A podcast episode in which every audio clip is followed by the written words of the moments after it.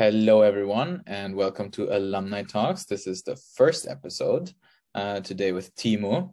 Uh, Teemu now works as a live ops content trainee on Hill Climb Racing 2 for Fingersoft in Finland and graduated just this year, 2022, uh, here from Gotland with a degree in game design and programming. And yeah, so happy to have you here, Teemu. Hi. Hi, Elias. Hi.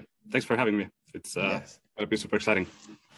Cool. Yeah. And uh, just to kind of, since this is the first episode, and to remind myself and yourself, Teemu, and uh, everyone out there listening, um, what we're doing these for is the idea here is that we will talk about students' journeys into the game industry. And the idea is to talk to students that graduated as recently as possible. And uh, Teemu setting a good standard here. Uh, I don't think uh, you can graduate much more recently than, I mean, at this point, maybe six months ago or five months ago, four months ago, um, and already be fully employed in the game industry. And yeah, we just want to talk a bit about your journey there, what you wish you would have known uh, during your education, um, what kind of trials and tribulations you went through to get to where you are right now. Um, and yeah, that's kind of the idea behind it. And I think we will just start at the beginning. Um, going to talk a bit about uh, how did you even stumble across the education here in Gotland? How did you learn about it? What made you decide to come here? Can you just tell us a bit about that? yeah, yeah, sure. in the beginning, it was dark. There was nothing. No, I mean this is going to be great because you know we're the, we're doing this for the first time. It's going to be the first in the series, so this is the episode where we learn everything and we make all the mistakes. So uh, if you're listening to the recording later on, you it might be different from the, the future ones, but uh, hang on tight. We'll we'll try to navigate our way through that uh, world of the podcast. But yeah, uh, speaking of navigating, yeah, I'm. I actually I had a previous degree from a a bachelor's degree from a business school in Aalto University here back in, in Finland. And I currently live in, in Helsinki, Finland. Uh, but uh, I kind of, uh, I did that business jobs for a while. But uh, in my free time, I was always thinking of, oh man, it would be really cool to make a game. And I was coming up with this like little sketches and stuff, just drawing on my notebook, like, you know, this could be like a character and it could be, I don't, it could be an infinite runner type thing. And then then all the way back in 2016, actually, me and my one of my longtime friends, we just downloaded Unity, the version whatever it was at the time, and uh, we just started making this 3D adventure game, which was the title of the game for a very long time. But uh, sadly, we didn't have enough time to actually like work on it full time because we had other stuff and jobs and, and whatever. So we kind of had to ditch the project which was uh, it was really sad because it was making a game is really exciting and you have to really think of many different things you know not just programming not just design not just what it looks like not just the sound but you know you have to think of the whole picture. And it was it was it was really intriguing. And i've been playing games for all of my life pretty much. Uh, mainly maybe more towards nintendo stuff but my favorite game of all time is age of empires 2 and I'm always up for playing a match online against anyone who's interested.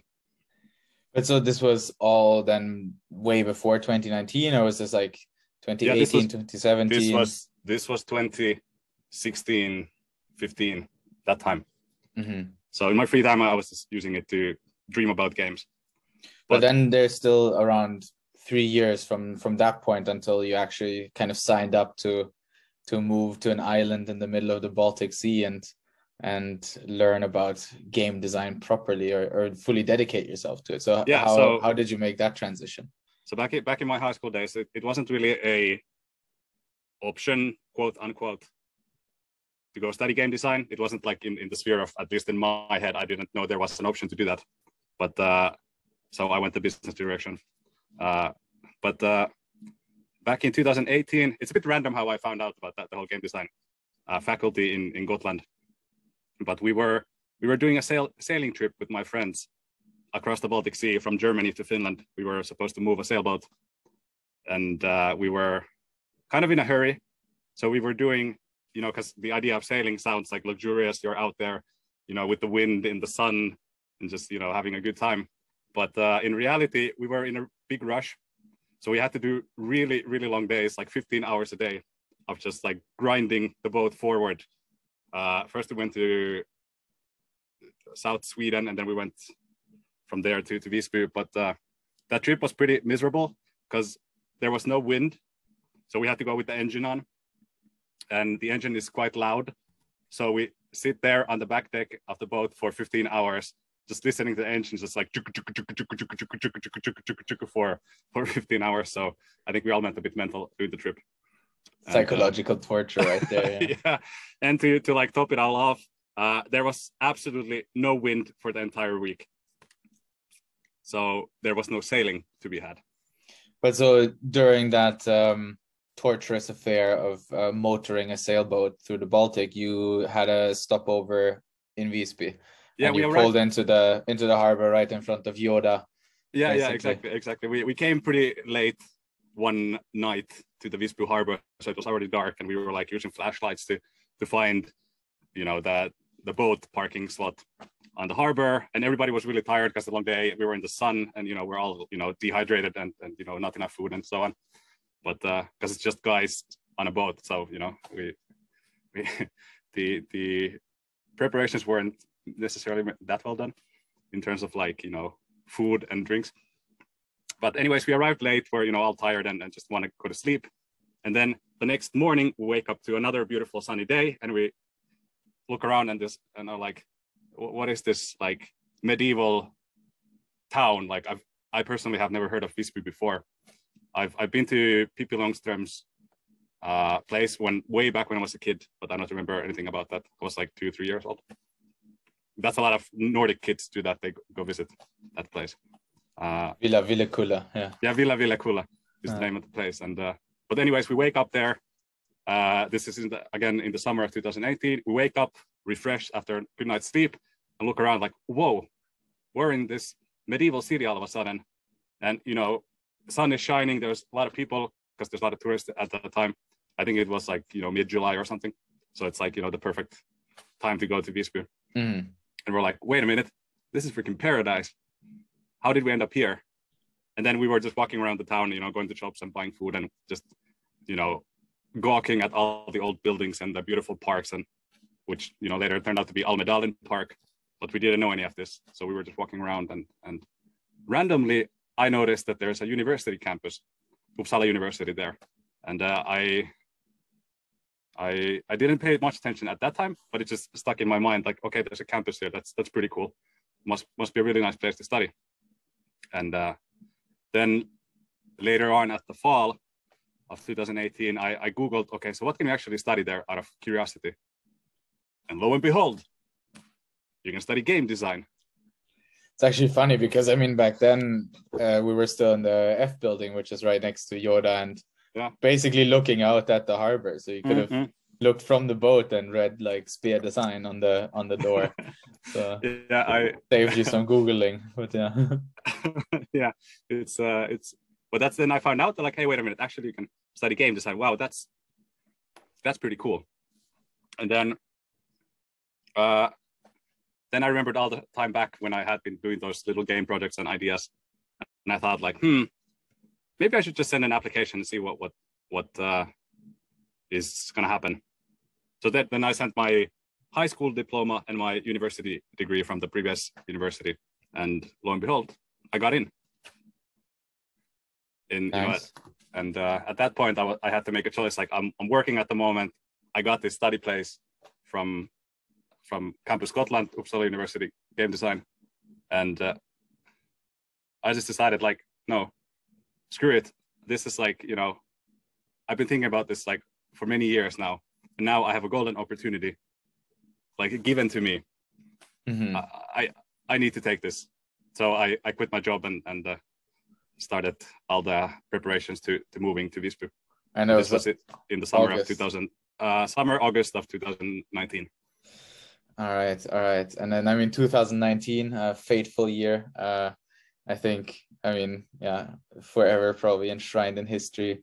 Uh, yeah. With COVID coming up, and I mean, it. I, I remember it hit Sweden around like, yeah, February, March. Really, uh, yeah, we were supposed yeah. to go to uh, GDC with our arcade game. We submitted it like a year late, and then we got that got canceled due to COVID, and so that was kind of when you oh, just arrived, right? So you you were there for for six months, and then everything shut down, or how was that experience? Yeah, it was. Uh, well, I was there for the fall, so from September to December, and then I flew back to Finland, back home for for the Christmas time, and then in the spring, I don't remember exactly. I might have visited Visby once or twice during the spring, like January, but then that's when stuff started happening and you started reading about this news about like what's going on around the world and uh, then at that point finland also took it pretty hard the like the restrictions and everything so figured okay maybe just wait wait a moment and like you know see what happens and then lo and behold it turned out that uh, i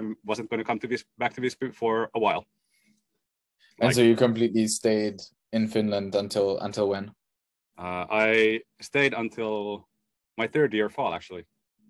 Okay. Which is so back in like last year, 2021 September, I, I moved back to to Visby.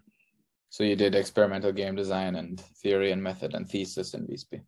Uh, so I did. We did get the the fall of the third year was the electives time. Okay. So we did game My design bad. in practice. We worked on a open world tower defense game, and uh, also there was some art courses that I took 2D animation, I think. Mm-hmm. And then there was something, some game design course as well. I forget the name. But yeah, then then the spring of the third year, I again studied distantly, even though the uh, decision was to be on campus. But uh, I had to kind of, uh, I I had to talk with the teachers about the thing, about mm-hmm. the situation. I see. Yeah, uh, interesting to hear. So now we kind of know how you got here and and and how your experience was i mean probably different from some people at least I, I mean i had the pleasure of actually living uh, in Visby for all my three years and not doing a remote education for most of it. But maybe we can talk a bit about even though a lot of it was remote about what were kind of your highlights uh, of the education uh, maybe also your lowlights. And and and and, and try to think about this from the perspective of okay which experiences during the education were most impactful in terms of getting into the industry later? And maybe which experiences would you say okay i wish i would have learned this instead because that would have been really helpful instead of doing insert course or activity here.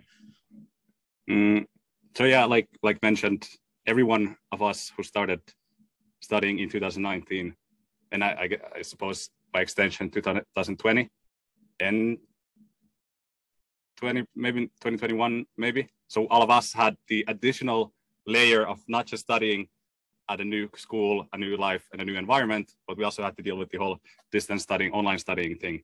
So that that by itself was was like a huge thing, which no one obviously has ever done before, not the students or the staff. So everybody were kind of learning together at that time. So it, it was quite uh, quite uh, it was pretty hard at times and and difficult and and pretty lone, lonely too because you you know you're as a student you're just sitting in your room staring at a wall or staring at the computer.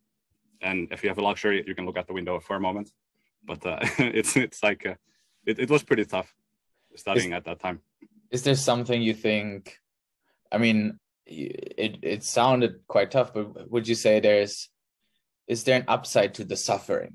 Is there is there like did it uh, did it give you some sort of perseverance and persistence? Would you say you grew through it as well or was it just awful in every in every way so we managed like in the first year in the fall we managed to you know start school normally and we did all the group group projects the board games and stuff and i was really surprised like from the get-go first of all at gotland the like the students come from all over the world it was really surprising. Like, you know, whoa, this is a really, really diverse international crowd.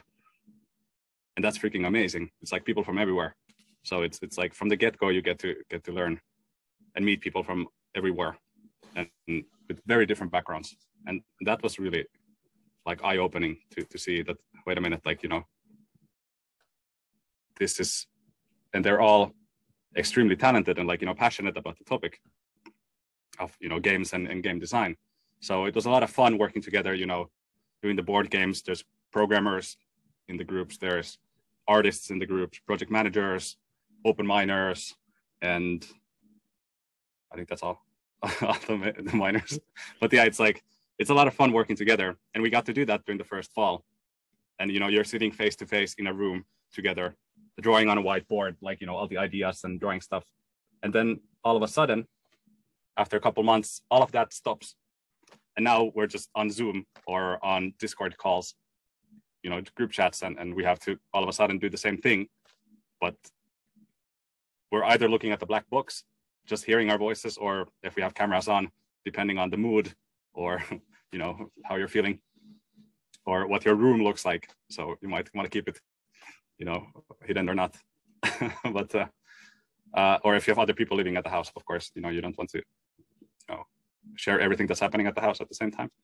But uh, at that point, we had to really like learn as students to like how do we talk to each other now, and how do we kind of get that same feeling of being together in a room, brainstorming ideas and developing the game when we're not in the same room. Like starting from like where do we where do we like put the like ideas down? Do we just type them in, in text or whatever? And one of the cool things we it was during the second year vertical slice course. So we do this big game project for nine weeks, I think. And we had a team of nine people, I think. So it was quite large for for a student team, I think. And uh, there we had like this whole Discord channel set up. We had like you know different channels for different topics, game design, programming, art, and and whatever.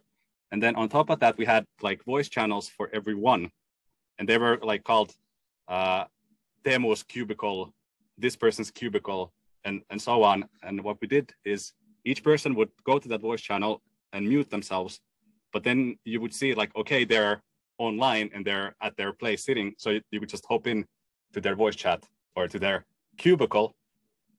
And then you know you it's easy to talk to the person. Because if you just send a message to someone on on slack or discord you don't know if they're online. You don't know if they're available to talk at that moment. So it's it, it really slows down the the progress or iteration like iterations for stuff. So that, that was yeah. one thing that really helped, you know, especially us developing the game, just have like knowing that, okay, the person is available and online. So you can just hop in and, and talk to them.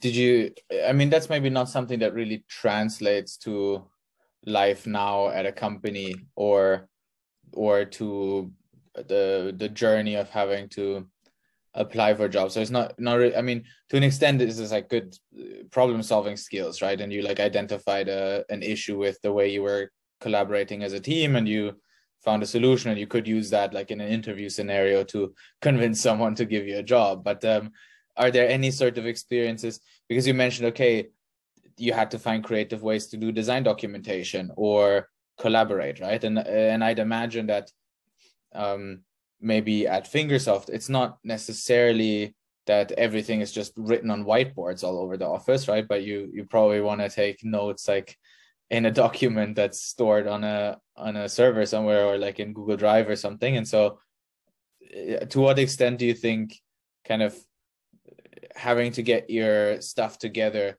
uh, collaborating digitally during your education, did did you think that helped you at all, or, or was it, uh, yeah? Mm, it helped in ultimately end of the day like that, that was just an example of how we had to like things that we liked that worked really well in the first year and and surprised me the w- level of cooperation between different miners and the way we had to all of a sudden adjust that way of working live to an online environment but the end of the day all that is just so that you can make a good game or a good game prototype or whatever it is that you're doing be it art or music or game design document or, or whatever. And uh, end of the day, usually, uh, of course, at work here at Fingersoft, we, you know, everything is documented and, you know, easily in, in a shareable format and easy to go through like what has been talked before and what are the reasons why stuff is done this way and, and so on. And you can always, of course, ask someone, just send a message like, can you explain or give me further reasoning or more about this, whatever thing that is being developed.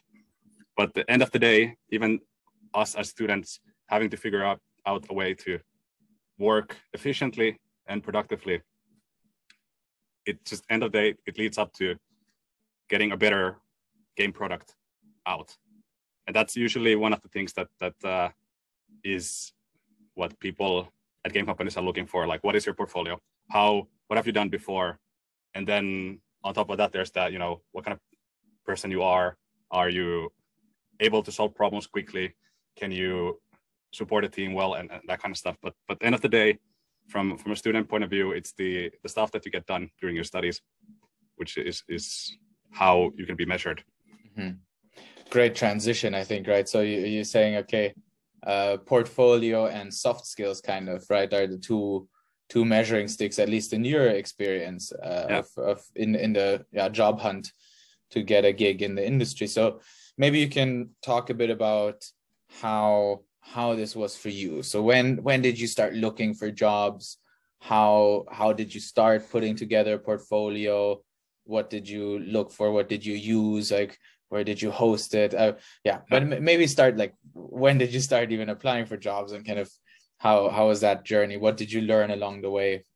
Yeah, so I started actually looking for jobs already during the first year. Like I started sending applications, and uh, looking back at those applications, man, I got nothing to show. it was such a, a, like blank person, blank piece of paper. I got nothing to show for myself. Like I've done like what two programming courses, and I'm like, yeah, I'm a programmer. I can do it. And I was just sending applications, and and I was ghosted so many times. It's like you know, obviously, it's it's not like you know, comparing to someone who has like three years of programming experience or has graduated is on a completely different level than someone that understands what is a uh, uh, a pointer in mm-hmm. programming terms. But, uh, but just uh, yeah, sorry to interrupt, but maybe to get a bit more perspective, when you say, okay, I started applying in first year, um, where you just abandoning courses and cranking out eight applications a week, or like, what's the the kind of scope of this? Like, how often would you apply to a job? Would it is it once a week, once a month? Um, and so, and were they all yeah. ghosted, or did you get any meaningful feedback as well for for some mm, of them mm. at least? So I was doing the courses at the same time, and then I was just trying to every time I got like something done during a course, I tried to somehow jam it into my portfolio, be it like a, a super simple 2D game. Since I did programming, we did simple 2D games in the the beginning in the first year courses and I was just taking those and trying to jab them into.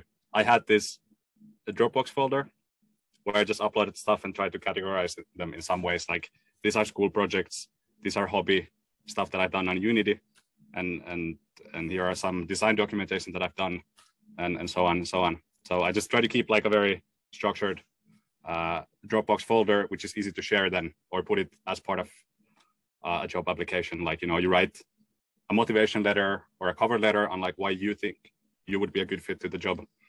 And then you add your CV, your resume, and if you have a portfolio, you just add a link to your portfolio.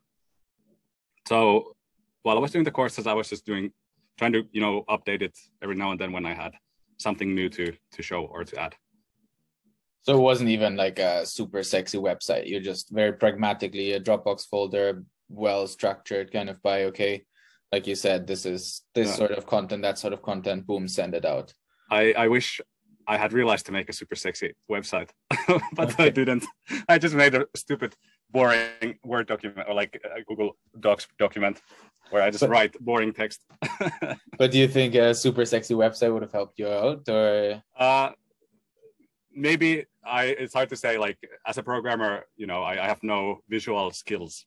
I have no ability to make stuff look nice. So Don't of course, box yourself in. I believe you. You took a graphics course in third year, and I was like, I, I took it, but I didn't pass the course. I have to admit. I see. Okay. oh, well, then maybe all hope is lost after. But uh, how many? How many? Back to the other question. So, how many applications did you do on average? Was it like is it once a month or? Uh, I I did in the spring of uh, spring of um, the first year.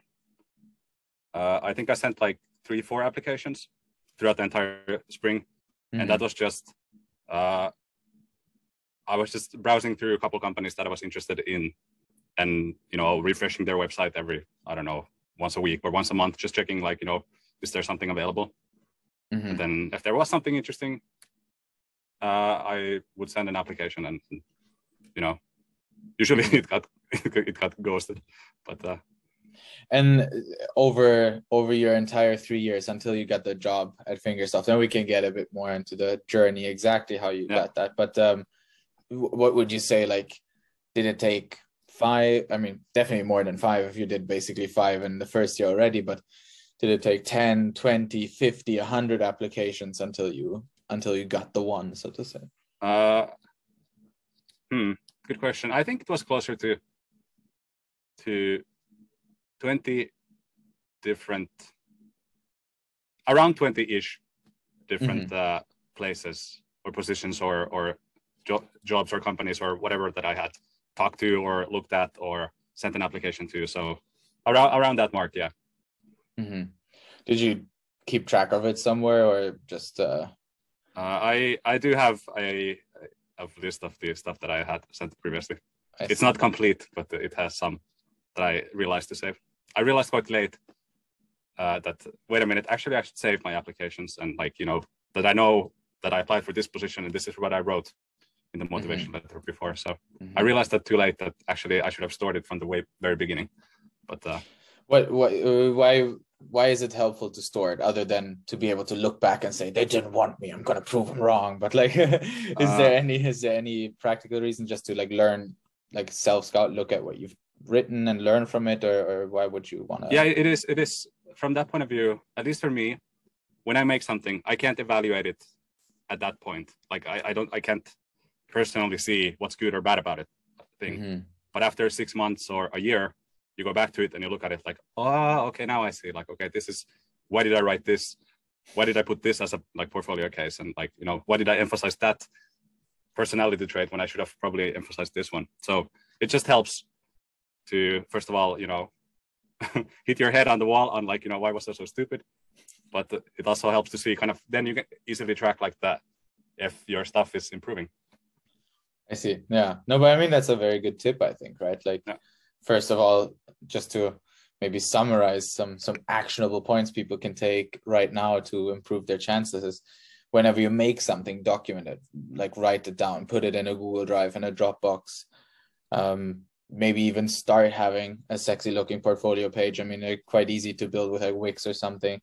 Use something like Semble, um, build a portfolio, right? And then the second step, if start applying early, even like you said, like oh, I just learned what a pointer is. Let me try to get a senior programming position at CD Projekt Red. That sounds like a great idea. But just to get in the habit of, okay, how do I even write an application? What do what do I need to do? And then store those as well so that six, 12 months later you can look back and say, okay, oh, I should have designed this better. Right. Because I, I think like what I heard through there is a bit writing an application is in a way like designing a game in and of itself, right? You have a very clear target audience. There's like some person that needs to read your application. They even tell you what type of fun they're looking for, so to say, right? They, they tell you what they what they want. If they want a critical thinker or a team player or a independent worker, right? And so you can kind of try out different game mechanics, so to say, to convince them to give you a job at the end of the day. So I think, and then like you said, it's good to to be able to look at your back catalog of applications and and yeah analyze them and improve. Cool.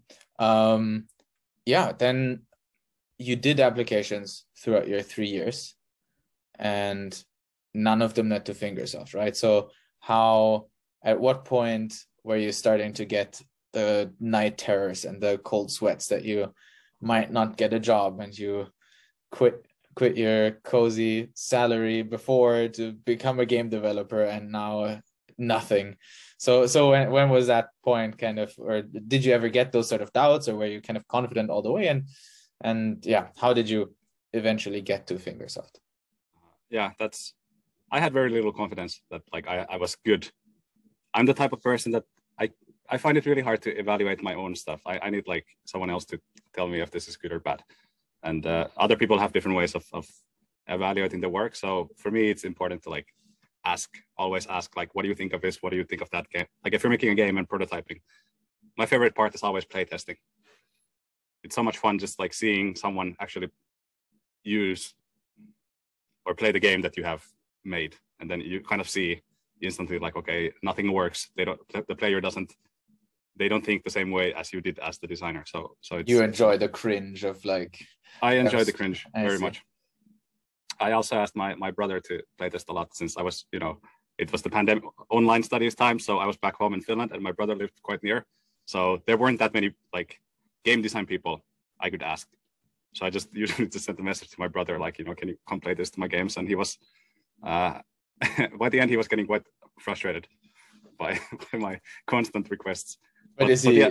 is he working in game design as well? Or is it just a avid? No, no, no. He, is. Uh, we play Age of Empires 2 together with him, but that's I about see. his his uh, uh, gaming background. Oh, but, but that's uh, good to have someone with like a bit less game literacy testing your games because then you got to make sure things are very clear. Like if you... he, he gave he gave very direct and honest feedback sometimes. well, anyway, anyways, like back to that the the job situation. The it, I think it was like the beginning of January of third year, so the last spring of studies. So you're just about to begin your thesis. You're just about to begin, like you know, grinding through whatever student credits that you're still missing, and you know the pressure of graduating starts becoming very real at that point. And uh, I, I realized like, okay, crap, I have no job waiting for me. I have nothing waiting for me after I graduate, or if I graduate. Like first of all, I need to do that, and that's like an absolutely massive thing in an in, thing of itself just to write write a thesis. And it's it's like it's man you got to really prepare for that thing. It's it's really hard. But uh, at that point in january i was this was in this year 2022 in the january.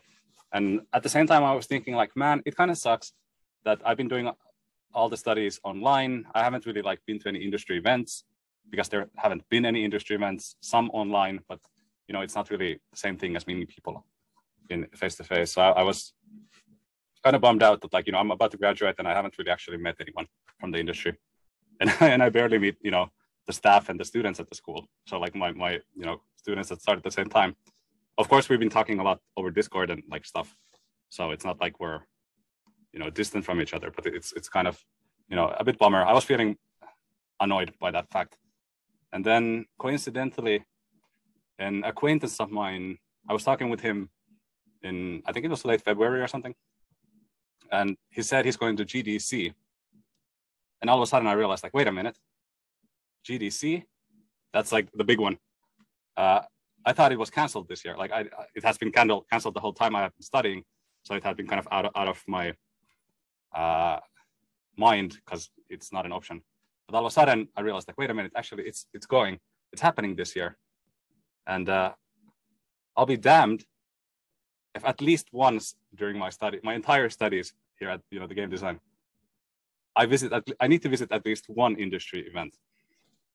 For you, you didn't even go to Gotland Game Conference, right? Well, we so, didn't have it. Like yeah, it was online. I mean, it was online. Yeah, and yeah, GDC. So just I just wanted to throw in for context. This game developers conference in San Francisco, and like you said, arguably kind of the biggest industry event um, globally, probably that and Gamescom, uh, or I, I, think E3 is dead nowadays, but I think Gamescom and GDC are more. I, I mean, E3 is more like consumer facing, but uh, GDC and Gamescom are more, uh, yeah, yeah, for developers to meet up. But yeah, and please continue. Was, and the and the, our school back in Gotland is always talking about their own conference organized for the students to showcase the student games called G- GC, Gotland Game Conference which you know people were hyping up like it's this amazing thing it's so cool there's so many people and all the games are freaking amazing but uh, us who started in 2019 we never got to see that live we just saw the online events which were really cool but you know it's it's not the same thing as as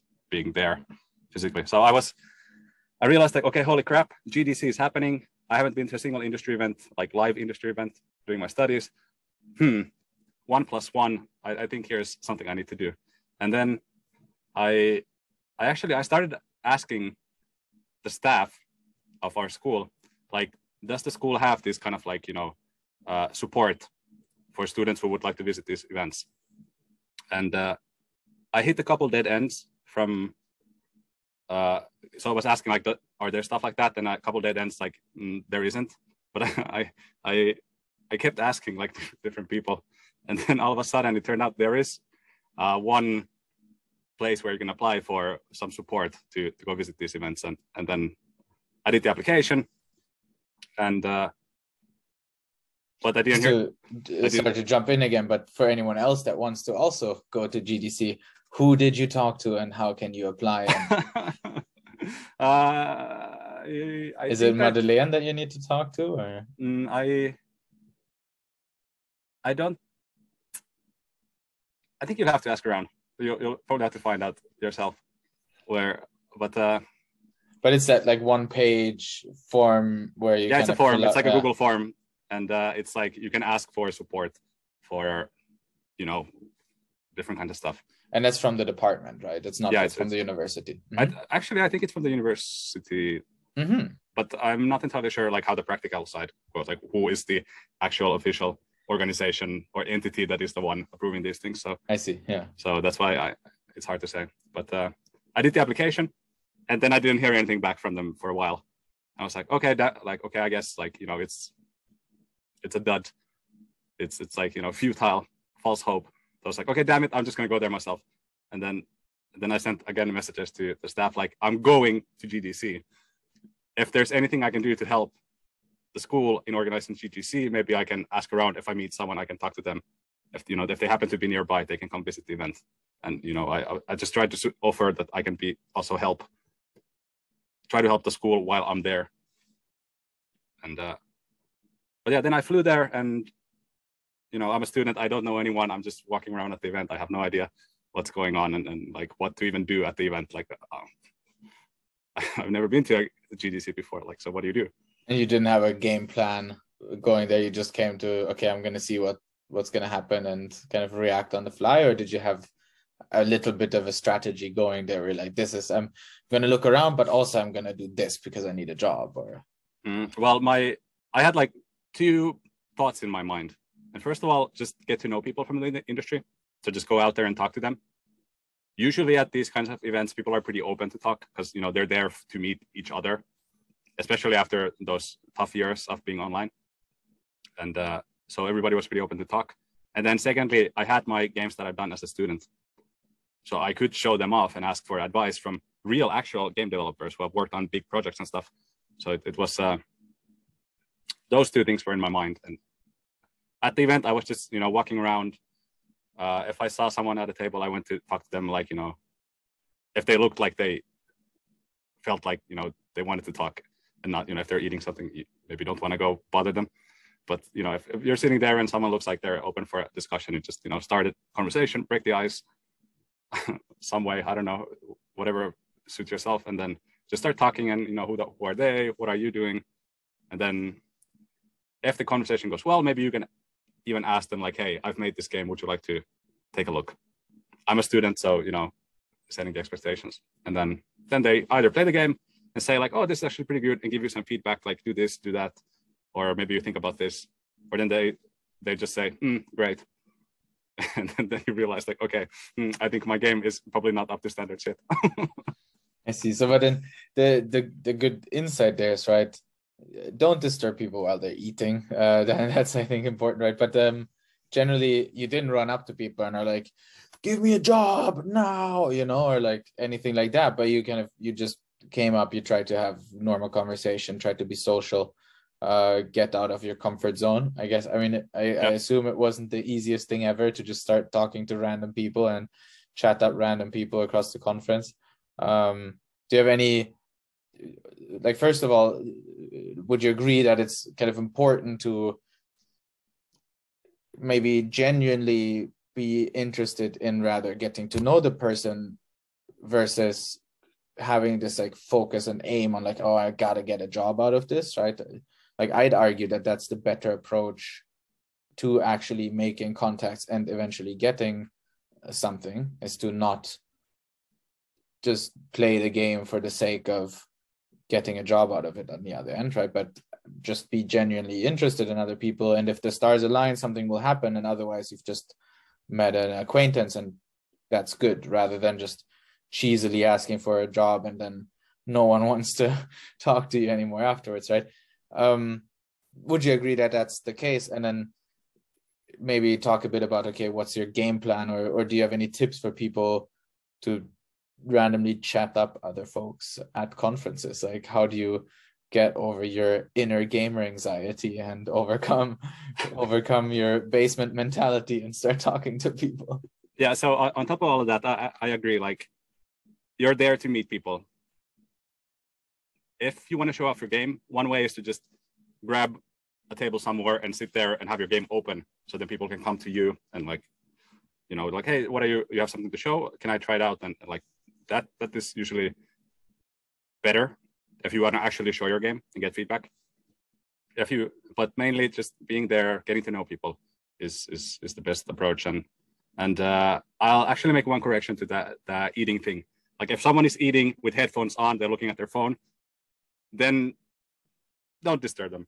But if you're sitting at a table if some other people come there to eat lunch you know and they look like they're talking around obviously like that's everyone is open for the discussion because you're all sitting at the same table but uh, being uh, being a person from Finland, we're not really like uh, known to be very outgoing and like you know being very sociable. So that's one thing. And then being a gamer and a basement dweller. On top of that, it's like the ultimate level of like ultimate outside of your comfort thing to do. So it it was I just had to like swallow my pride many times and just like go there and, and sometimes I really failed badly with with like trying to open a discussion and and really hit like really go in on the wrong time. And then you just feel like an idiot that you know just you, you really disturb someone and you know. But uh people go to industry events to meet other people from the industry. So go there to meet other people. Yeah. And so you ran around the conference for a couple days um chatting with folks. Uh maybe getting some to play your game how did you did you have any system of, of of keeping track who you talk to and like because at the end of the day like if you run around for two three days and you talk to 100 people like that's not worth it anything either right? And even though you're there to get to know other people it is also valuable to then be able to reach out to someone after the fact if you see oh this company has a position open. I know this person. Let me text them and right? But then if you just remember i talked to someone at xyz company but i have no idea who this was. I have no idea how to get in contact with them anymore. Like then it, it was kind of yeah, wasted labor as well in a sense right? All of this getting out of your comfort zone and uh, surviving cringy moments went to waste so did, did you have any any sort of system to make sure that after the fact you could follow up that you could that you remembered who you talked to what you talked about etc yeah so this is uh again kind of like what I've done with the applications, I've documented them, like what I've applied to and what I've, you know, written. Uh, I usually, if I talk to someone for a long time, I, I usually, I, you, you have to write down like their name and what you talked about. Or if they have, if they give you a business card, you can write it on the business card itself. Like, you know, this was topic because you, you will not remember after three, four days who you talked to and what you talked to them about. And everyone else is also in the same situation like you know so what i what i did is the talks at gdc are super interesting. So people talk telling about like uh how they designed a level for the last of us. I think it was the last of us part two for example at, at that specific event i went to. And it was super interesting. And at you know you're just sitting there in the audience and at that point you're like listening to it you come up with cool ideas and then you write down those ideas. And while you're doing that you can be like oh yeah i talked to this guy about this topic and you can write it down at the same time so it's it's like a it's like a good balance if you're outside, meeting people, talking to them, and then you go listen to the talk, sit down, just calm your mind, take in the super useful and interesting content, and then write stuff down while you're there. So so but it, it makes sense to to write down what you've talked talked with people mm-hmm. and what their name was. And you just you're a notebook person, just carry pen and paper basically, or did you like notes app on the phone or uh I I think I used my phone. I like pen and paper, but it's very easy to lose. so phone phone is is pretty convenient. And did you, apart from getting business cards, did you like ask people for their email address, or did you connect with people on LinkedIn on the spot, or or or was it not even that you weren't like that focused on getting connections out of it? So uh, you, people usually give their business cards business cards out. It's pretty commonplace. I didn't have any business cards myself because well, I, I, what do I have to, to represent myself? This is Teemu. yeah. But uh, but uh, if I talked for a longer time with a person and like, you know, we had a good conversation, then I might send an invitation on LinkedIn afterwards, just saying like, hey, it was nice chatting to you about this at GDC mm-hmm. or at, at event name. Just so it's it's like that's one way to also remember. Yeah, yeah. And do you have any notable experiences during GDC? Was there any? Because I, I mean, we've talked before a bit about this, but so so eventually you met the people from Fingersoft, and then that kind of started kicking off the rocks that led to you having the job that you have now. But were there other people that you met before that where you said like, oh, I hit it off with them and they invited me to apply, or there was an interesting position and I, or, or, or something along that, or was it just the mm. Fingersoft event at the or the, the, the that encounter at the end that was the only so there was at this event specifically, there was a huge gang from CD Projekt Red, like a huge crowd, like a bunch of different people, like senior level people, and from you know junior to senior level people were there, and there was a bunch of them, and you you know you, you bump into them every now and then. Even one of the, I think it was one of the senior cinematic people. There was a playtesting event at GDC where I went to showcase my game. So there's like you know 50 other games from people that they're showcasing, and then people can go there and play them. It was a lot of fun. You have to sign up for that uh, when you register for the event, or how did uh, I think there was an announcement at some point, like there's this, please sign up for it. Like during the event, or like in the email communications that you got leading uh, up to it. It was one of them. I don't remember exactly when there was the announcement of that, but like you should, if you're going to GDC, just try to find out everything that's happening at the event. Mm-hmm. And so I went there. I was showcasing our tower defense game that we worked on during the game design and practice course in the the fall before, and one of the CD Projekt Red, like cinematic people, came and played the game, and I was like, holy crap, this is like some like this is some like you know this is the real deal here. It's like you know someone is actually they're playing the game and they're smiling and they're having a good time. It's like my god, like that my heart was racing. It's like oh like holy crap, what, what's what's going on over here? And then they played it, they had a good time, and they said like yeah, well this is this is this is a good start and that for me is like mind blowing it's like oh my god like you know someone at that level from this kind of company cd projekt red is complementing the stuff that i've made. It's super amazing. And then they were of course the the people were handing out flyers like we have these positions open. Please go to our website and apply to these positions if, if you think you're a good fit. So and so you did that? I i, I did that. Yeah. Yeah. And uh but yeah, so there was a bunch of different people. Like, if you go to someone ask, like, can you give me a job? Usually they say, like, we have a website, we have the jobs there, or here's our recruiting person, please talk to them, because mm-hmm. the person you're talking to may not be able to actually.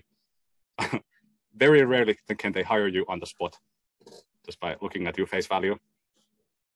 But uh, uh, so I was walking around the event for like you know the whole time, and this sounds made up, but it it happened at like the last hour of the last day in the event. I, I swear, I swear, this is true, but it may, sounds made up. I was walking around.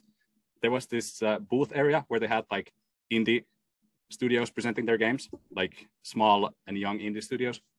And I was there just playing their games. They had like uh, the un- unpacked guys were there. Well, I suppose they're not small and and not, you know, but anyways, like they were there. They had you know the people from their company there present the game. There was some other stuff as well, and it was cool just you know playing everybody's games and, and talking to the developers. It's, it's you know you get a lot of ideas and they can give you a lot of feedback. And then at the very last hour, I was walking and I saw this like stand Fingersoft, and I I didn't know them from before, so I googled the name. I was like, oh, it's a company from Finland.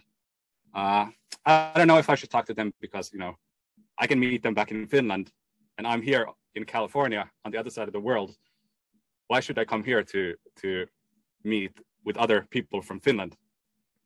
But then I figured like, ah, it's the last hour, might as well talk to them. And then I go talk to them. They were super nice. Uh, we had a good chat, a couple chuckles, and they said like, yeah, here's here's our brochure. Like these are the positions we have available. And uh, one of the positions was the live ops content trainee. And then I didn't apply straight away, but it was like a few weeks later when I came back to Finland to home that I applied. And any of the people you met there, are you working with them now uh, still, uh, or? I've I've met them a couple times. The Fingersoft has like over hundred employees, and we have two offices, one in Helsinki and one in Oulu. And I'm currently working at the Helsinki office, mm-hmm. and the people who were at the event are in Oulu office. So when when we mix up together, we meet each other. I see. And did they during that chat or, or how was your experience? So people give you this brochure, but do they also say, oh, from our discussion, it seems like this could apply to you or like, oh, this is a position that could work for you? Or, or do you get, because uh, you mentioned to me before we recorded this that okay you were specifically looking for these sort of traineeship internship kind of junior positions right so that was one criteria that you brought into the search but did you get any feedback where people were like okay no you don't don't have to do because like, i mean you study programming why now a live ops content right? Like uh, how how do you even know what that means? Like do you get this sort of discussion with people where they're like okay oh this is actually what the position is. I think you could fit you would enjoy the sort of work there. Yeah so well first of all live ops content means uh, i create more playable stuff for players. So we we have weekly events for for players for at Hill Climb Racing 2, and then i'm there making content and levels and, and stuff. But yeah uh, you're right I, I did study programming as my minor but game design as my major.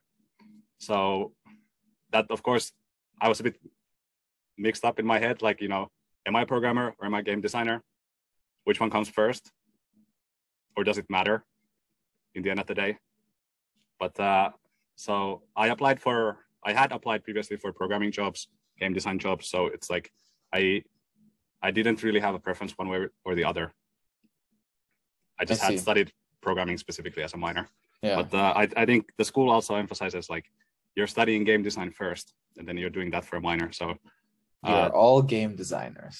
Yes. yes, and I and I did participate in an art course. So so basically an artist. yes, yes. No, but um, I mean, very interesting. And then maybe we can talk a bit about because you you mentioned when you when you first started applying to to jobs in the first year, it was kind of like, oh, thanks for applying, and then nothing, right? Yeah. Um, I assume Fingersoft wasn't the only job where you managed, or the only application where you managed to get like a more meaningful answer and maybe an interview. So, can you maybe talk about how was it? And, and maybe Fingersoft was the only one, but how was it? Getting a bit further into different application processes. How is the experience like uh, or how was it for you? Kind of does it start with okay we'd like to have a chat or oh cool now do this work test then we have a chat. And can, can you just yeah talk a little bit about how that was for you with different applications that you had ongoing? How how was it going past the first stage and and how far did you get in different processes before you eventually landed where you landed uh let's see. I have to really think hard here. Because to be honest i think it was 90 99% that ghosted me. So like it was thank you for the application and then nothing. Just complete silence. There was one where i got a couple rounds of interviews. Uh they showed me the game and I, we played it and I, I told my thoughts about the game. And uh, uh, I had to do a personality test, which was quite new. So they asked me to do like you know they wanted to know what kind of personality I am, and, uh, and then based on that they would see how I fit in in the team. But uh, I think that was all very specific to that specific company. But uh, no, I didn't make it to interviews much at all. I think this job that I now have, live ops content trainee, is I think it's the one that I actually had interviews. I had one other interview, which was the personality test one, and and then this, and all the rest were just ghosts. Mm-hmm. Mm-hmm. And so this one was the only one where you you mentioned okay, you played a bit of the game and you discussed the game. Um, I mean, for a personality test, there isn't much to prepare, but for another interview, like for example, for this job, where when I went a bit more towards the kind of technical interviewing side, or like you mentioned, okay, look at the game, what would you do here, kind of right questions.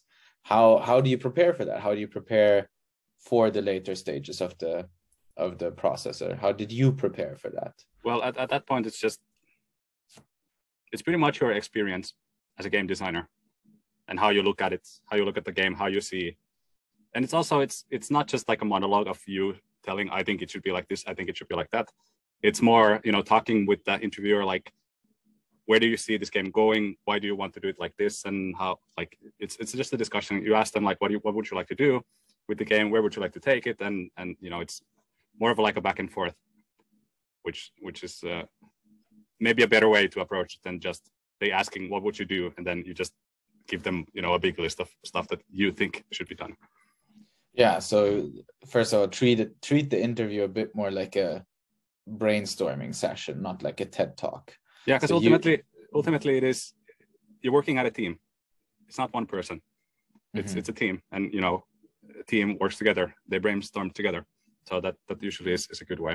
Uh, for for this specific job that so first of all i've applied to producer internship roles. I applied to programming internship roles i applied to various different like categories of, of jobs so not just programming or not just game design in general so so and they they all ghosted me so but uh, here when when i got the invitation to the interview for the live ops content trainee at fingersoft I basically at that point since I've been ghosted so many times, I, I was like, okay, like this is it. Like this is my moment. Like, you know, I finally get to an interview. And holy crap, like, you know, I need to be ready. Like this is finally I get a chance to showcase. And and that's kind of at least for me, it was a moment like, you know, this kind of doom music kicks in moment. You're like, okay, this is like everything I ever got, like, you know, all in. And then just like what I did, I I spent hours and hours and hours on YouTube looking at people play the game and YouTubers playing Hill Climb Racing 2. I read through every single review I could find on the Google Play Store. It's a, it's a mobile game. Uh, so all that reviews I could find on Google Play, on the Apple App Store, uh, and just read everything I could find. And then I made this huge uh, Google Sheets file where I just added everything I could find and I, I try to analyze the data and I tried to make these like charts and stuff based on like, you know, if someone gives, you know, a certain star amount rating, like, and what did they write? I tried to figure out if there's a way I can create this word cloud at what people are saying. I started uh, code the themes from the yeah exactly yeah, like yeah. from the feedback from what people have given and comments from YouTube uh, YouTube videos, which which was a lot of fun reading the, through those so that research uh, theory and method actually came in handy basically right yeah so. it's it's like just going through everything and like packaging it nicely and mm-hmm. then i went on their fingersoft website. I took their brand colors and i colored the whole google sheets with their brand. So it, it looks like as official as possible that i could make obviously make. I don't have their resources as a you know when i'm an applicant but i tried to do everything i could. And uh, then i started coming up with levels uh, for the game just like ideas. And I played the game for hours and hours and hours and hours. How did you come up with uh, with levels kind of before the interview? Did you just sketch them and in Paint uh, like a proper programmer, or how did you how did you go about that? Or because I mean, you didn't have access to it to the engine, of course, you couldn't like actually prototype or build levels. Yeah, no. So did you did you hack together something and started uh, prototyping levels? So how did you do that? I realized now I could have done it much smarter but I just drew them like on paper, like different ideas and like topics and stuff, like themes for levels, topics for levels, uh, and this kind of stuff. But it, it was really like Doom music kicks in and like you know this is it, like all or nothing, like you know. So you basically, so you basically worked. Uh, as if you had the job for a month before you ever did the interview. In yeah, yeah, yeah. It, it's like you know, because I, I was really feeling the pressure because this was, I think this was late March, April, something like that. I don't remember exactly, but mm-hmm. around this time, so I was like, I'm about to graduate in a few months, and like, you know, I have nothing waiting for me. So like, I I've given I've been given a chance now finally after all the ghostings from different companies. Like now, let's go. Yeah, I see. And then how did that go in the interview? Were they impressed with your color coded uh, analysis of of, of six thousand Google Play reviews, or or kind of like yeah, how because like did you even have an opportunity to bring that up, or did you send it in beforehand, or? Uh, I I showed it in the interview. Like we were talking, and and they seemed to. I think they liked it. I think they they seemed to to like what I showed them, and perhaps I left a good mark. You'd probably have to ask them, but uh, but uh, I got a second round of interviews, and uh, then a third round, and then at that point it was just a discussion like, so when can you start? And what was the second and third round about? What did you do uh, there? So first it was just like introduction, like who are you know just getting to know each other. Then the second round was again just continuing where we left off, if I remember correctly. And then there was the my team lead and the producer for the game were were there in the interviews. And before that, it was just like their hiring manager or recruiter, HR people. No, I, were... I, think it was uh, my team lead and the producer of the game in both both rounds. I see. Okay. Yeah. Yeah. And then in the end, HR was involved because it was about practicalities of mm-hmm. starting the job. Contract negotiation. Yeah. yeah. Was there much of that, or did they just put it in front of you and take it or leave it, kind of, or did you get to negotiate your salary and and so on?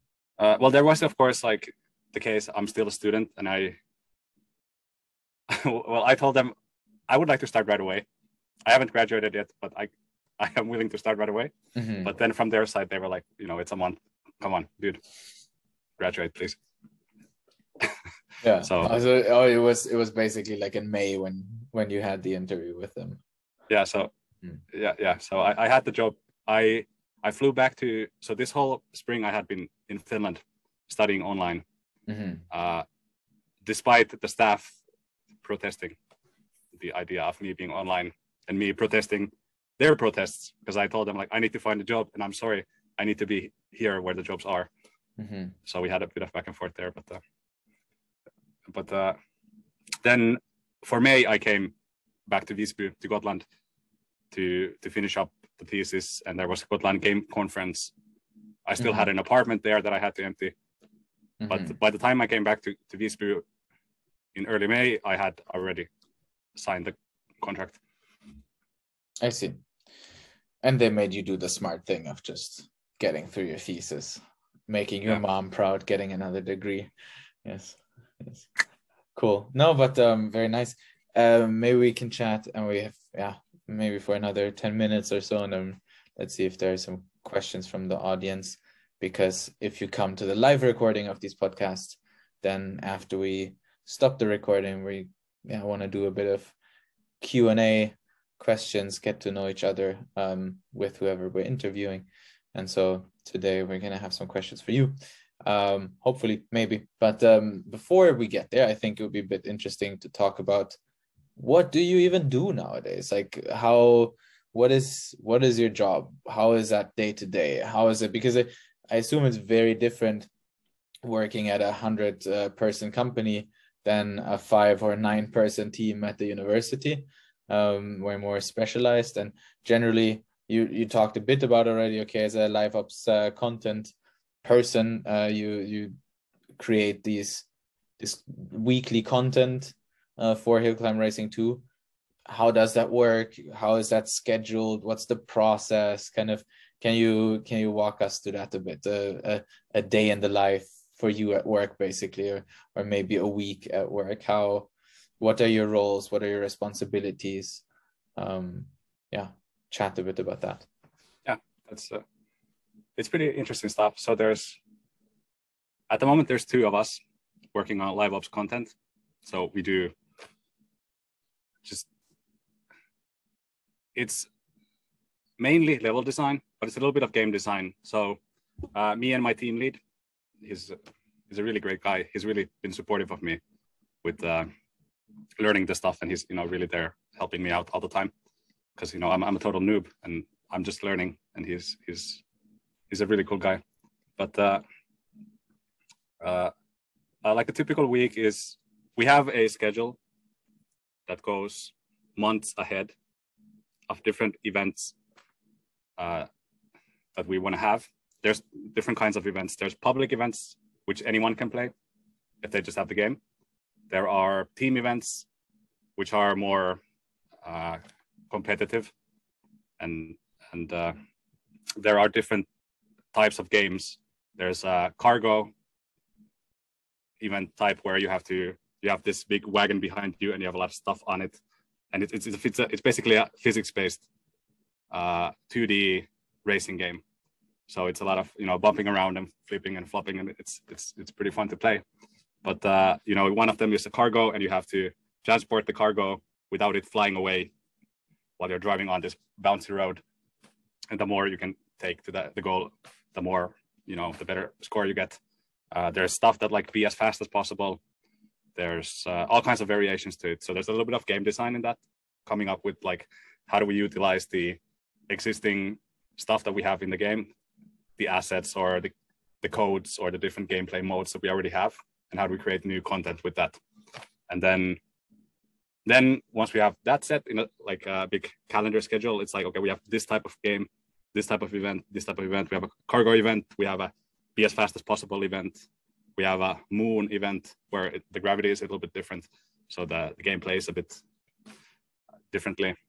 Then we start creating the content for them, and the pipeline is is uh, depending on the event type and how big the event or or whatnot, it can range from two three weeks beforehand we start creating the event or the the content for the event so the actual levels or it can be up to four months if it's a bigger bigger type of uh, level or content package that we're creating or even up to five months. So it, it varies a lot but we're, we're always working uh, a lot ahead. So but yeah so once once the plans is set up and you know we've gone through like okay these are the next events coming up in a few months then we just start working on the actual levels themselves and what does that mean? How how does it look like to work on a level? Like we talked about like for your interview okay you just did sketches on paper. I'm sure nowadays you don't just do sketches of paper but maybe you still start with sketches of paper. So how how does that work? Do you start with a sketch on paper take a picture send it over? Do you start kind of mocking things up in engine as soon as possible and start play testing and then sharing it? How how how does that look like the process of actually creating a level? So um, the that's a really good question. It's the the levels themselves for the events are usually around 30 seconds. It takes if you're really good you can do it you know less than 10 seconds. Depending on how big the level how long the level is like it varies a lot. But around like 30 seconds. So they're not very long. So in terms of like level design, to really at least what I do, I try to focus on like one thing that's unique in in one level and try to focus on that, making that interesting and kind of you know having the the setup for the one interesting thing, then the interesting thing, and then some sort of like reward or some you know way to release the pressure from from the player.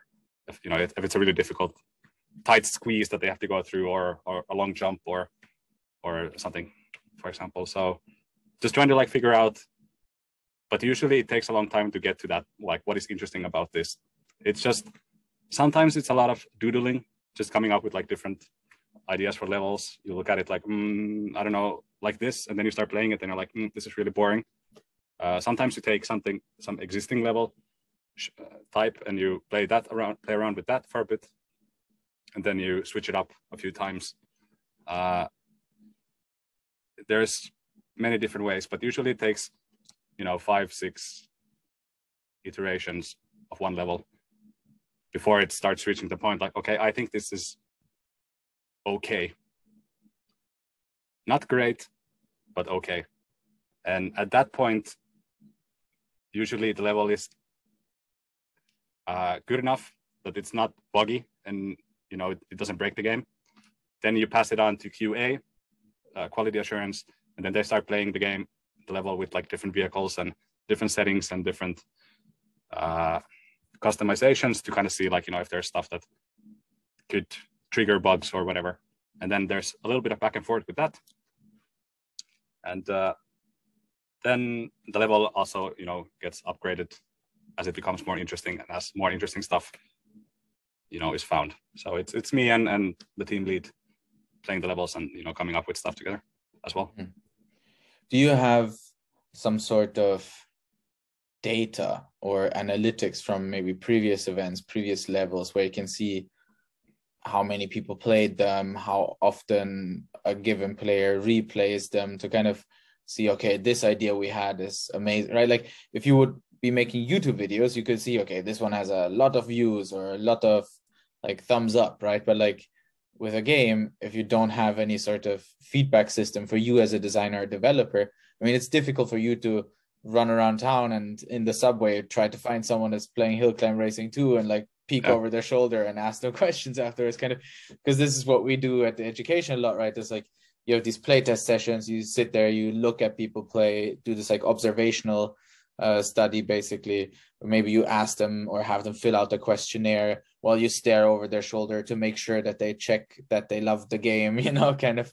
Um but do you have so do you have any systems there that help you figure out which of the content that you created was successful with your player base so that you can kind of going forward say okay hmm, the time trial ones actually very successful but if you have two of them in a month not so successful. So maybe one of them a month or oh this sort of level with this sort of mechanics seems super great. Let's try to explore that again further down the line. Do you have any any sort of data driven design system going on? There is a uh, of course there's a lot of data since the hill climb racing franchise has over 2 billion downloads at this point which is quite a lot, I think. Uh, so there is a lot of data, and there's an entire data and analytics team, which is quite commonplace in, in game studios. Uh, I can't go too too deep into that stuff on, on details, but there is a lot of data, and, and we get to see how different events perform. We, we get to see how different levels perform. We get to see how, how players react to, to stuff. But uh, end of the day, uh, especially the, my team lead who has been working on the event stuff for a longer time, you start getting a pretty good touch as well, like like just from experience, like how much variety you should have in, in the game. And and uh, uh, of course the data helps in making informed decisions. But you know, it's it's also a lot of making keeping it fresh as well for the players. So it, it doesn't start feeling grindy mm-hmm. in a sense. Or at least ever... that's the that's the you know ideals that we want to achieve, you know achieve. It probably doesn't always come up that way, but at least that's what we're striving to do. Mm-hmm. Do you ever do some sort of like A B testing where you have like one event running or like one version of a level running for half your player base and then another version of the level for the other one? Or is it by the time you're kind of done with making a level for an event or content for an event that goes out to everyone at once all over it's the world? It's it's once the event is done, it goes out. So we, it's it's for everyone. I see. But I mean, you do one every week, right? So you have a lot of kind of data points there to compare. Yeah. What, there, what, there's a lot. Mm-hmm. Yeah. Mm-hmm. And is this typically where you have like a after it's out two three days later you have a sit down with the analytics team and they walk you through okay this is how it performed this is what worked really well this is like this metric like engagement metric that went up compared to last week's event or how does it I, I understand that you can't leak specific kind of business metrics of course right? You can't can't tell us like concrete numbers but maybe a bit because i think this is something that we don't do that much in the education here this kind of quantitative and data driven design. So i think it's very fascinating to hear about how how that might impact uh, your your day-to-day life as a designer to to be able to get this feedback at scale and to get kind of data to inform your decisions. Well, we, we work together with the know uh, analytics team as well as the the community community management team. So we have two different uh, perspectives from it. So we hear it, you know, we can get the we can hear it directly from the players, which is super valuable, and it's really you know you have to be really grateful that the, the players are vocal and they like to talk about the game and they give feedback. So it's it's really you know thing that we try to cherish and keep players engaged and it's it's you know it's very humbling to have players play the game and enjoy it and, and talk about it as well and interact with the developers. And then on the other side, we have of course the analytics stuff where we can see the the data itself. So we, we get like two different points of view. Do they ever disagree? Is there ever like everyone loved this, but no one actually played it for much or for uh, long? Specific thing comes to mind. One event that I worked on, so I made the levels and like the, the whole thing. It was a while ago. I remember watching one YouTube video of the event itself, and which itself is crazy. It's like you know stuff that I've made is now on YouTube. Like people mm-hmm. are playing it and they're commenting on it, and, and, you know there's this kind of openness and this kind of openness. And then I, I saw like one guy, one one person on the internet wrote, "Nice event." And I was like, "Oh my god!" Someone said that. Like they said that about my thing. Like I should remove everything from my CV, from my LinkedIn. I should just put that, like a screenshot of that one comment. Nice event. Says your header on your on exactly. your LinkedIn profile. Yes. I like that. I, I. I, I, I, melted when I saw that. I was like, oh my god! Like somebody complimented yeah. the thing. so that's uh, for you. I, I assume it just means a lot more if it's like a person that writes it than to say, oh, this number went up by ten percent. Good job. Or like, yeah, it's, yeah, it's it's it's both. It's both mm-hmm. obviously, of course. But mm-hmm. uh, uh, but just you know, being just a few months ago, just a student, really struggling to graduate, to you know, making content, and then all of a sudden it's on YouTube. People are talking about it. It's it's it's bizarre. Oh, wild ride, yeah. Yeah. I know, very. I mean, super fascinating stuff. Um, I mean, we could talk for another hour probably about how exactly you make levels and and play test them and um, when the handoff exactly happens and how you keep track of all of this internally. But I think this has been really, really interesting to kind of hear how you got from yeah, a sailing trip leading you into the Visby harbor to now making levels for Hill Climb Racing 2. Uh, a long, long journey. It was very, very cool to talk about it. Thank you so much for for taking part. I think it's slowly time to wrap it up. We've been at it for an hour and around 15 minutes now. Um, oh my um, goodness. Well, thank you so much for for inviting me and and hopefully we didn't make too many mistakes this being the first in the series. Well, we'll find out soon together. Let's see uh, if we also get some positive YouTube comments underneath this video. Um, we can we but... can cringe we can cringe together in, in six months when yes, please. afterwards. I will need the emotional support. But yeah, thank you so much. Um, I'd say let's wrap up the recording. And then, as a reminder, if you show up in the future to the live recordings, you get to ask questions directly to our guest. And we're going to do that now without recording it so that we can have a yeah, relaxed conversation and hope to see or hear you all back two weeks from now. Goodbye. Bye. Thank you